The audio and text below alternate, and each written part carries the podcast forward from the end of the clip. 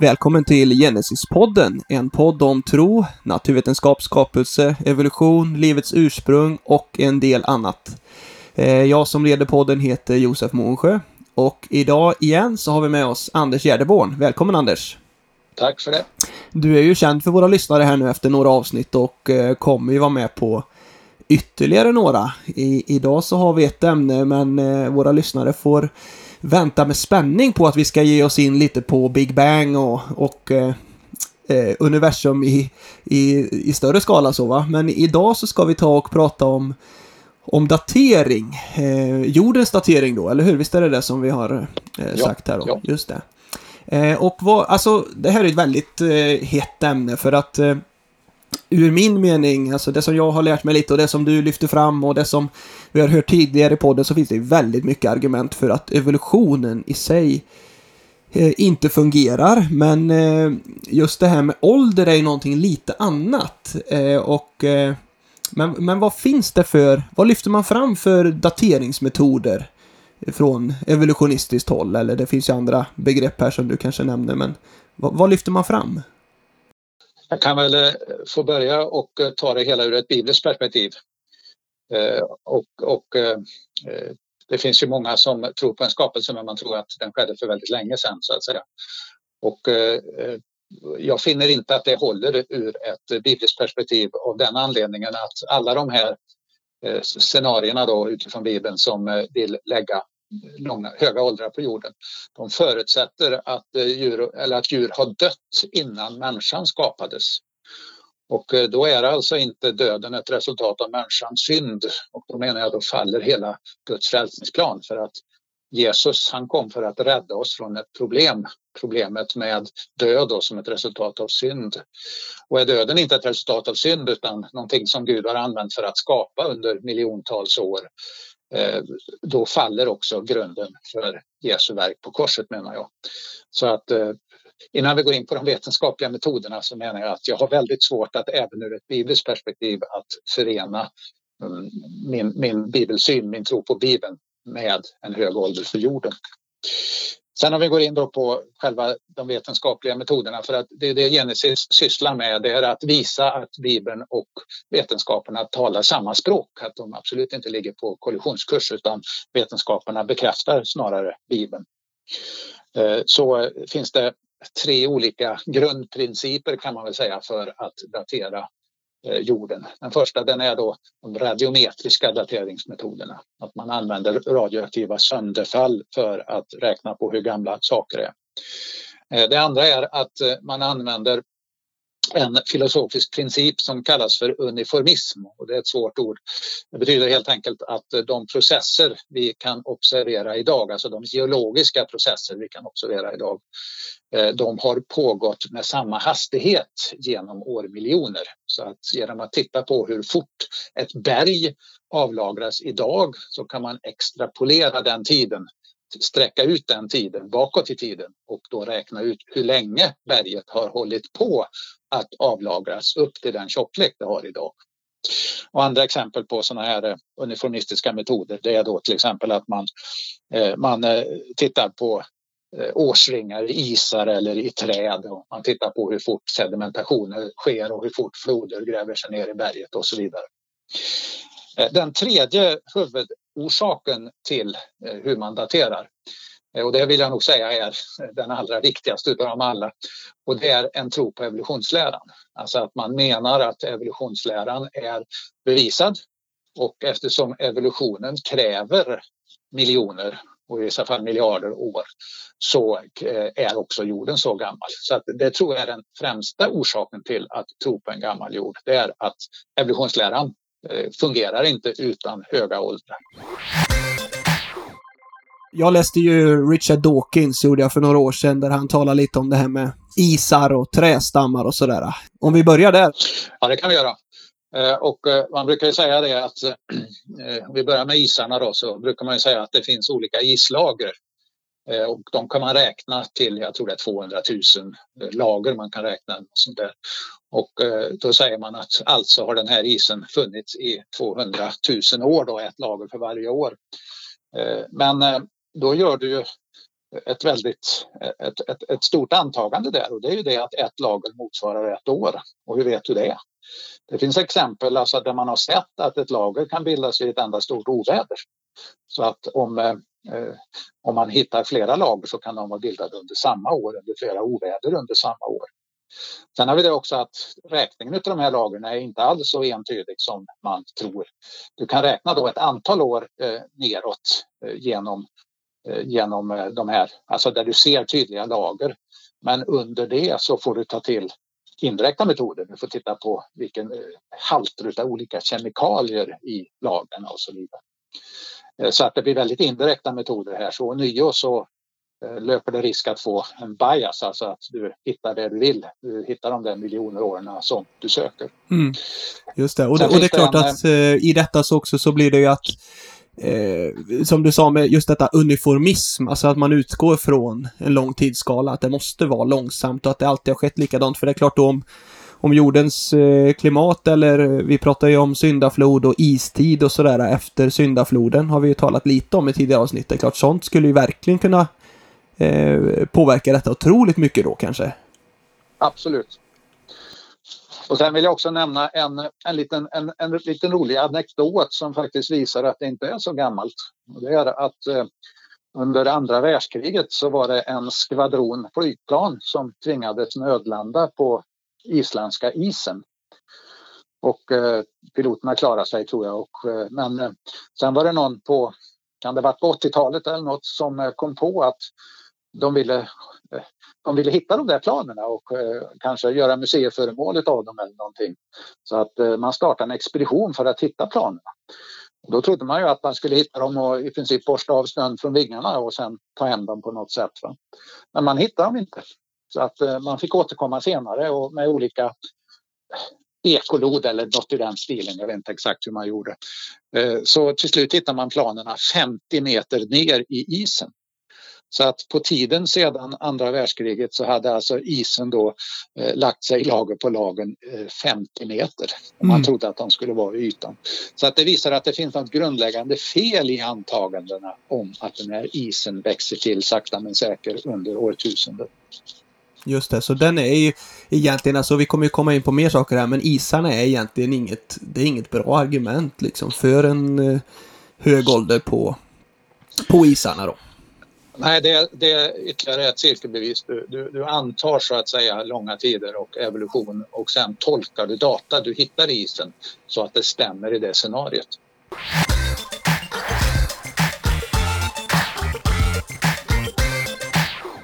Trädstammar då, om vi går vidare på det. Alltså då tror jag att om jag minns rätt så, tänk, så, så finns det ju träd som är kanske tio tusen eller ännu mer eh, år gamla enligt årsringarna, om det bildas ja, en årsring ja, per år. Ja, och det är ju samma antagande du gör där att eh, en, en ring är ett år och eh, det finns inget som säger att det behöver vara så. Utan, eh, en torr sommar till exempel så kanske inte träden växer alls, medan om det finns flera olika regnperioder under ett år så kanske de har perioder av snabbt växande och perioder av långsamt växande.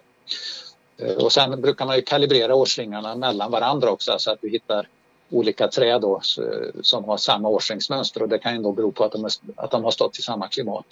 Så att eh, det är heller, du gör ånyo ett eh, uniformistiskt antagande att du tittar på att idag kanske i princip en, en ring bildas på ett år och så antar du att det alltid har varit så och få fram de här eh, enligt Bibeln för höga åldrarna. Just det, så ett träd som som man säger är tio tusen år då, om det istället skulle bildats två eh, ringar per år så kommer vi ner i fem tusen år, eller tre ringar per år, då är det bara tre tusen och då, då är ja. det inget problem då för det att ha bildats efter syndafloden. Sen är ju det också att tio tusen år är ju ingenting evolutionistiskt sett, utan det är ju många skapelsetroende som tror på en ung jord som som menar att den kan vara tio till tolv tusen år. Så att det, det, det ryms ju inom skapelse, inom ett ungjordscenarium så ryms ju även tio tusen år. Eh, spännande bitar här, va? Så det här är inte heller ett av de starka liksom, beläggen eller eh, argumenten för en gammal jord eller, och sådär. Nej, absolut inte. Men du, har... utgår från, du utgår från det du vill bevisa. Just det. Vad har vi vidare här sen då om du eh, skickar oss in i, i nästa bit? Ja, det som ofta brukar komma upp, det är ju kol fjorton-metoden. Där kol fjorton faller sönder alltså till kol tolv. Kol fjorton är radioaktiv och det faller sönder till kol tolv med en halveringstid på drygt fem tusen år. Och det brukar man ofta tro då bevisar eh, höga åldrar. Eh, men eh, eftersom kol fjorton har en så snabb halveringstid så är det ju inga evolutionistiska åldrar, alltså miljontals år man använder kol fjorton till, utan du använder den alltså för eh, vad ska man säga, arkeologiska åldrar, några, några tusental år på sin höjd. Jag tror man har femtio tusen år som en, en, en högsta höjd på på den metoden. Så att den kan man inte bevisa för och, och, eller den kan man inte använda när man tittar på evolution, utan den använder du när du, som ett arkeologiskt verktyg. Eh, och den gör då vissa antaganden, och det gäller inte bara kol fjorton utan det gäller alla radioaktiva metoder, vilket gör att alla radioaktiva metoder kan visa väldigt fel. Du gör tre antaganden som är obevisade. Du antar att du vet startmängderna utav radioaktivt material, alltså det som kallas för moderisotop då, och eh, när det har fallit sönder till sin dotterisotop, att du vet förhållandet mellan dem redan från början. Eh, du antar slutna system, alltså att inget har lämnat stenen som du vill datera eller har kommit in i, i stenen, eller åtminstone att du vet utbytet mot omgivningen. Och du antar att halveringstiderna eh, har varit densamma, har varit densamma genom alla tider. Och samtliga de här tre Eh, antagandena, de skulle förändras väldigt drastiskt om nu syndafloden är en historisk verks- eh, verklighet. Så att syndafloden eh, rör till det för eh, de, date- de radiometriska dateringsmetoderna så att de inte längre fungerar. Om man, ta- om man tar kol som exempel bara för att förklara lite mer. kol fjorton, eh, du sa ju detta att man, man förutsätter eh, eh, mängden från början där. Alltså kol, då är det ju att kol finns ju i luften hela tiden, eller hur va? Både kol fjorton och kol tolv finns i, i en viss mängd i luften ja. idag. Och, och då, ja. Så när djur, alltså, djuret dör, då vet man liksom hur mycket kol tolv och kol fjorton som finns i djuret från början. Exakt. Luften innehåller ett känt förhållande mellan radioaktivt kol fjorton och kol tolv. Och eh, när, så länge ett djur lever, eller ett trädstam då, till exempel en träbit, så länge det lever så utbyter det ju med omgivningen. Eh, så att eh, den har samma, samma eh, förhållande mellan de här två isotoperna. Men när djuret eller växten dör så slutar det ju sitt utbyte mot omgivningen. Och då bryts kol fjorton ner, men, men, eh, och då minskar alltså kol fjorton-mängden i förhållande till kol tolv-mängden. Mm. Och genom att mäta förhållandet då så kan man räkna ut hur länge sedan det var som djuret eller växten dog. Men då antar du ju att förhållandet mellan de här två isotoperna, kol fjorton och kol tolv, att det var detsamma när eh, djuret dog som det är idag. Just det, och det, och, det är svårt det, att veta tvåtusen år tillbaka eller ja, dessutom femtusen. Så, det, så, så tycks det som att det förhållandet håller på att minska idag. Och det tar ungefär trettiofem tusen år för ett sånt Eh, jämviktstillstånd att uppstå i atmosfären, så att om jorden är yngre än trettiofem tusen år så funkar inte kol fjorton längre, för att då har inte jämviktstillståndet ännu uppnåtts, och då hade redan från början när djuret dog eh, så hade det en högre halt utav vad blir det? kol tolv blir det va? Eh, nej, kol, kol, ja en mindre halt utav kol fjorton, ja så måste det bli eh, än eh, vad som gäller idag. Just så det. Att själva Själva grundtanken där är alltså att för att kol fjorton ska fungera så krävs det att jorden är äldre än trettiofem tusen år och jämviktstillståndet är uppnått. Och då kan du aldrig använda det till att bevisa att jorden är äldre än trettiofem tusen år. För det har du antagit från början. Så det här är ytterligare ett, ett sånt här cirkelargument då. Just det, så man, man vet ju inte hur mycket som fanns från början. Och, men det säger man att man gör och det kan man, man knappt man. veta. Man brukar säga att efter femtio tusen år så är materialet kol fjorton dött, brukar man säga. Så att då har det fallit sönder så mycket eh, kol fjorton att du inte längre kan detektera det. Du hittar det inte längre. Det, det är slut på kol fjorton. Det tar femtio till sjuttio tusen år tror jag man brukar säga. Och det intressanta är att alla material man provar har en viss rest utav kol fjorton i sig. Och då tar man till det här argumentet att det har skett ett utbyte mot omgivningen. Men även diamant då, som är kol i en viss, i en viss form, har eh, kol fjorton i sig. Och den utbyter inget material mot omgivningen, för diamant är ju det hårdaste materialet vi känner. Va? Och även i diamant så finns det kvar kol fjorton eh, isotoper, vilket tyder på att, kol fjorton, att diamanten då är yngre än, eh, än de här femtio till sjuttio tusen året då materialet borde varit eh, kol fjorton dött. Så att det är, använder vi kol fjorton på ett, ett korrekt sätt så tyder det faktiskt på en ung jord snarare än en gammal jord. Finns det, finns det kol fjorton kvar i, i fossil också då när man kollar det? Eh, det är du inte inläst på kanske. Det är lite ja. inget jag har hört, så att jag får passa på den just frågan. Jag vet faktiskt. Vi får, vi får ta med det till en uh, senare tillfälle ja, här. Precis, ja, precis. Just det. Ja, men just det. Så det, det är klart att det är inte så självklart med de här dateringsmetoderna då. Men vad, vad har vi mer i detta som, som är spännande att nämna? Ja, sen har vi ju hittills har vi ju då pratat om eh, metoder eller hur man bedömer åldern på jorden. Men sen har vi ju gått om processer som visar sig ha gått väldigt snabbt idag. Det kanske, man säger inte hur länge sedan som den här processen skedde, men det visar att när den väl skedde så gick det snabbt.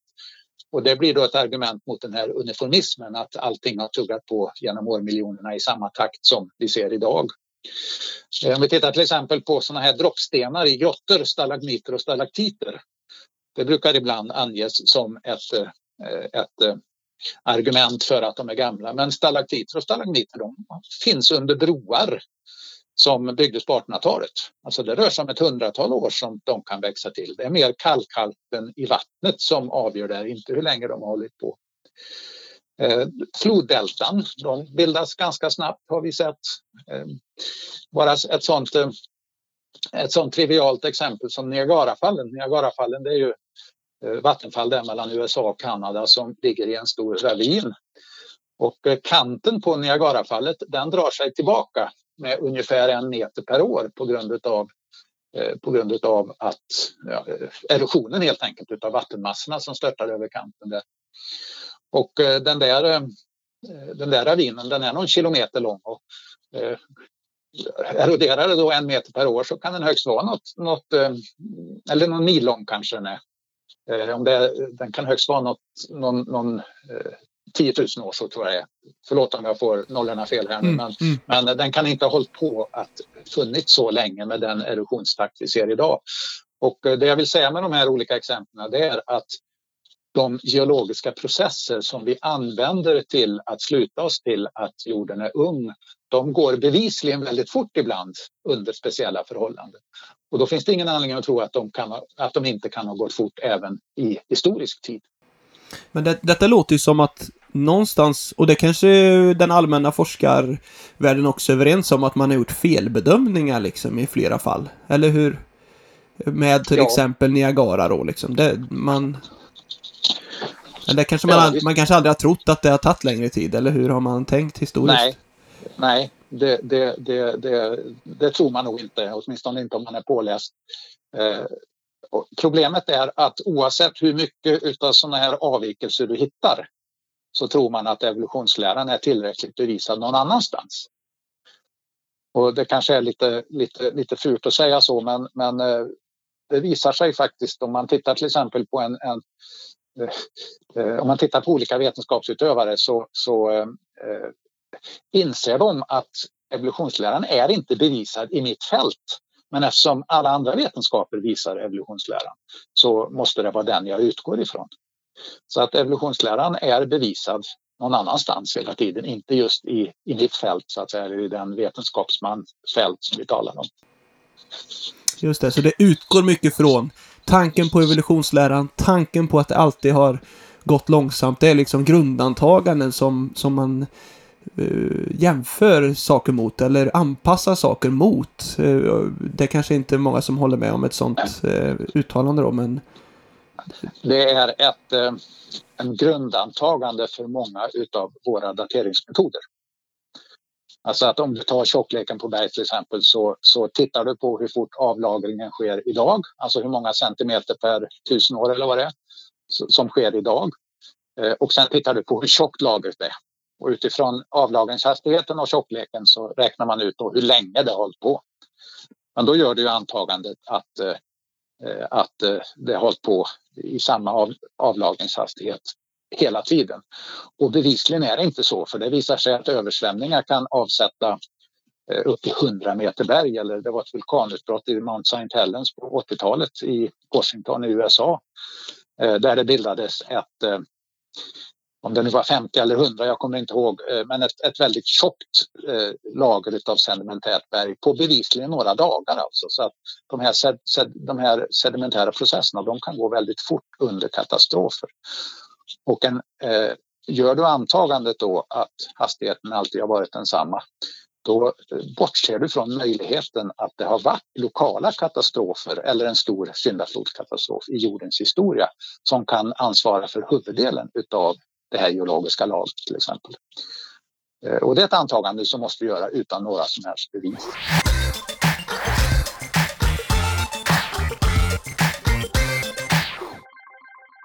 Då får vi ta vad en mitokondrie.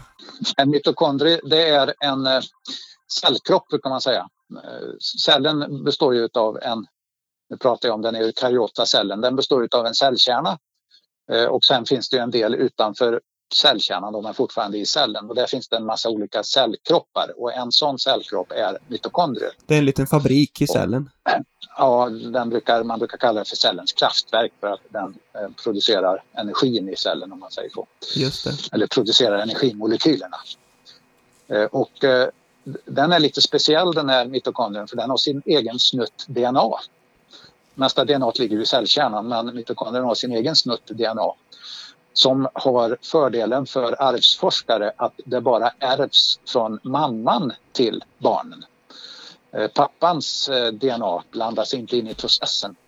Och eftersom inte D N A i mitokondrien blandas i varje generation mellan mamma och pappa, så är det enklare att följa släktskap via mitokondrie-D N A. Och det har man då gjort när det gäller när det gäller människor idag och funnit att det verkar som att alla människor härstammar från i stort sett en enda kvinna någon gång bakåt i tiden. Och lite skämtsamt kallar man då henne för Eva, vilket inte är så skämtsamt egentligen, utan, utan vi som tror på Bibeln, vi inser ju att det är så det har gått till. Sekulära forskare skämtar om det då, jag med Eva där. Ja. Ja. Och då gör man ett antal antaganden om hur fort den här, alltså det är, det är mutationer, förändringar i arvsanlagarna som man mäter hos idag levande människor. Och så spårar man dem tillbaka då till en källa någonstans bakåt i tiden eh, som då är mitokondrie Eva. Och med evolutionistiska antaganden så levde de för hundra till tvåhundratusen år sedan. Så att eh, det är alltså då som eh, man tror att... Eh, att hela mänskligheten idag härstammar från den här mitokondrie-Eva. Mm. Men eh, idag kan vi ju faktiskt mäta hur snabbt sådana här eh, förändringar i arvsmassan, mutationer, hur de sker. Och eh, om man tar bort de evolutionistiska antagandena och istället använder uppmätt mutationssekvens, då visar det sig att Eva levde för sex tusen år sedan. Hoppsan! Uppmätt vetenskapliga fynd visar att urmoden för hela mänskligheten levde för sex tusen år sedan. Det stämmer ju exakt med den. Mm. Och det är klart, det här är väldigt... Vad, vad, vad man svarar från evolutionistiskt håll då, att det har gått långsammare mutationerna i historien då, eller vad blir det för... Ja, det måste det ju vara, för annars så funkar ju inte evolutionsläran. Just det, och då, och frå- och då står... frångår man sitt uniformistiska tänkande här då, för att annars så tänker man att det alltid har gått likadant, men här ja, funkar det inte det. Säga. Du antar att mutationsfrekvensen har varit långsammare än den vi kan mäta idag, ja, så skulle man kunna säga, ja. Just det. Alltså du anpassar hela tiden antagandena för att bredda din teori då, som är evolutionsläran. Så allt, alltid långsamt är ju det generella, men här så verkar det inte det funka, så då... Då tänker man istället, ja men då har det nog varit annorlunda i historien. För att anpassa det till det man behöver. Eller vad, finns någon annan anledning till att man... Finns något vetenskapligt liksom, i detta som gör att man anpassar det? Nej, det är ånyo det här fenomenet med power of the paradigma. Ja. Du står med hela din evolutionistiska världsbild i ena handen och så står du med ett avvikande resultat i den andra.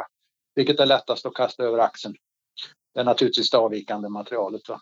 Och det görs dagligen och stundligen idag att man kastar avvikande resultat eh, över axeln. Just därför att paradigmet evolution är så starkt. Mm. Och, och det är klart att eh, det här är ju någonstans det som vi vill utmana våra lyssnare till. Att eh, någonstans så... Den ständiga längtan ska ju vara att följa evidensen. Visst är det så i, i vetenskap? Så är det det som ja, ska det är, gälla. Det är ju så man högtidligt proklamerar att jag följer evidensen ja. vart hän de leder. Och du menar ju att när du följer evidensen då, då kommer du till en annan slutsats än den Absolut. allmänna vetenskapen. Absolut. Ja. Ah. Ja. Nu tror jag ju inte på Bibeln för att... För att eh, vetenskapen pekar åt det, utan jag, jag börjar ju med en bibeltro, alltså jag ja. tror att Bibeln är, är Guds inspirerade ord. Eh, att det stämmer med vetenskapliga evidens är en bonus, mm. en väldigt bra bonus som stöder tillförlitligheten i Bibeln. Mm. Så även om du inte hade haft Bibeln så verkar det som att du hade kommit till samma slutsats? Ja, absolut. Men nu har vi Bibeln det, det... också givetvis, men, men även om vi ja. inte hade haft den? Ja, precis. Och, och, och det, det, det är därför det är så skönt för mig att syssla med naturvetenskap. Därför att eh, jag får min, min, min gudstro och min bibeltro bekräftad hela tiden utav naturvetenskapliga fynd. Eh, jag behöver, som jag sa i något tidigare avsnitt här, att, att vi som kristna behöver vi inte gå ut med svansen mellan benen när vetenskapliga fynd kommer på tal. För att vetenskapen står på vår sida. Mm. Men där blandar man ofta ihop då vetenskap med evolutionsläran. Man tror så att säga att evolutionsläran är den vetenskapliga synen medan en skapelsetro är den religiösa synen. Och om man blandar ihop evolution med vetenskap då blir det svårt, för att evolutionen stöder absolut inte Bibeln, eller Bibeln stöder inte evolutionen. Och det är därför jag är viktigt att påpeka att Bibeln är bättre vetenskap för den stämmer bättre med det vi ser i naturen. Mm. Evolutionsläran är vetenskap, ja, men det är en usel vetenskap för den är så dålig på att förklara det vi hittar i naturen. Eh, evidensen evidensen pekar också på en biblisk skapelsesyn. Absolut. Mm. Och det gäller både då, framförallt kanske då hur Gud skapar inom de här olika slagen och även vilka vilka följder syndafloden borde ha fått. Det är precis de följderna vi hittar i, i bergslagarna och bland fossilerna. Just det. Ja, men det här är väldigt spännande. Är det, är det något mer du vill nämna här nu, Anders? Eller hur, hur ligger vi till? Nej, jag känner mig nöjd. Vi har fått med allt idag också. Det är ju suveränt. Eh, då, då vill vi bara utmana våra lyssnare att eh, ta till sig detta och eh, följa oss framöver. Vi kommer ju komma in på att tala om universum och Big Bang och lite universums ålder och sånt där. Ja, men vi, vi kommer jag, ju komma jag, dit. Ja, säg något mer. Ja. Får jag avbryta din högtidliga avslutning? Ja, kör på, och, kör på. Och, och säga det att vad vi har pratat om idag, det är jordens ålder. Ja. Eh, universums ålder är någonting annat och eh, en helt annan fråga egentligen.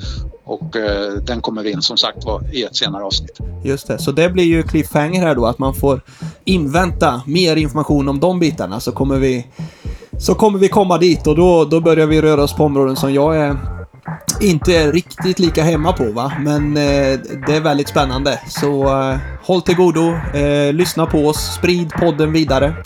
Så hörs vi igen. Tack så mycket för idag. Hej då på er.